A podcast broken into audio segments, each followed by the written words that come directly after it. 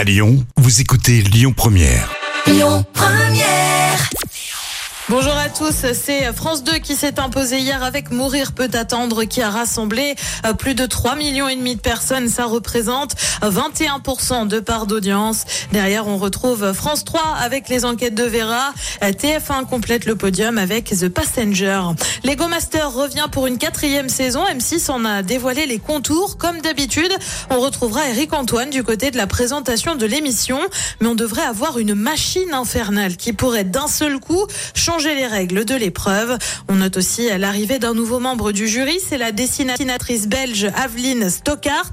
Le youtubeur Amixem lui sera là en tant qu'invité lors du deuxième épisode. La nouvelle saison arrive dès le lundi 25 décembre sur M6. Lego Master, on le rappelle, c'est en moyenne 2 millions de personnes devant leur télé. Et puis décidément, il va y avoir une sacrée bagarre hein, sur les audiences pour Noël. Et pour cause, si M6 mise sur Lego Master, TF1 de son côté prévoit une soirée spéciale Mimi Mati avec un inédit de Joséphine Ange Gardien, mais aussi un documentaire sur l'humoriste qui va fêter ses 40 ans de carrière. En attendant, côté programme ce soir sur TF1, c'est un classique du cinéma avec Dirty Dancing. Sur France 2, c'est l'art du crime. Sur France 3, un film, La Vache. Et puis sur M6, on retrouve Julien Courbet pour l'émission Appel à témoins. C'est à partir de 21h10.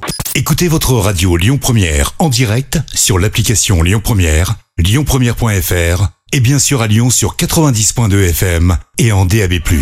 Lyon Première.